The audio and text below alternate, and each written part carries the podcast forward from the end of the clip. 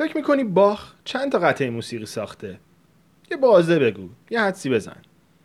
جالبه که بدونی باخ 1127 قطعه موسیقی ساخت. نتایج تحقیقات نشون داده که آدما با 40 درصد خطا به این سوال پاسخ میدن.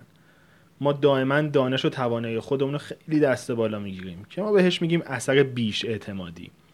عجیبه ولی متخصصا خیلی بیشتر از آدمای عادی دچار این خطا میشن. چرا که عموما دوست ندارن که بگن جواب این سوالو نمی‌دونن و به واسطه خطای بیش اعتمادی به سوالاتو جواب میدن به ندرت پیش میاد که یک پروژه در زمانی کوتاهتر و با هزینه کمتر از اون چیزی که پیش بینی شده بود به اتمام برسه اپرای سیدنی، تونل بزرگ بوستون و حتی پل صدر از مثالهای خوب این قضیه هستند. در نتیجه آگاه باش که تو معمولا دانش خودتو خیلی دست بالا می‌گیری. به پیش بینی ها بدبین باش، حتی پیش بینی متخصص ها. سناریوهای بدبینانه رو در نظر بگیر.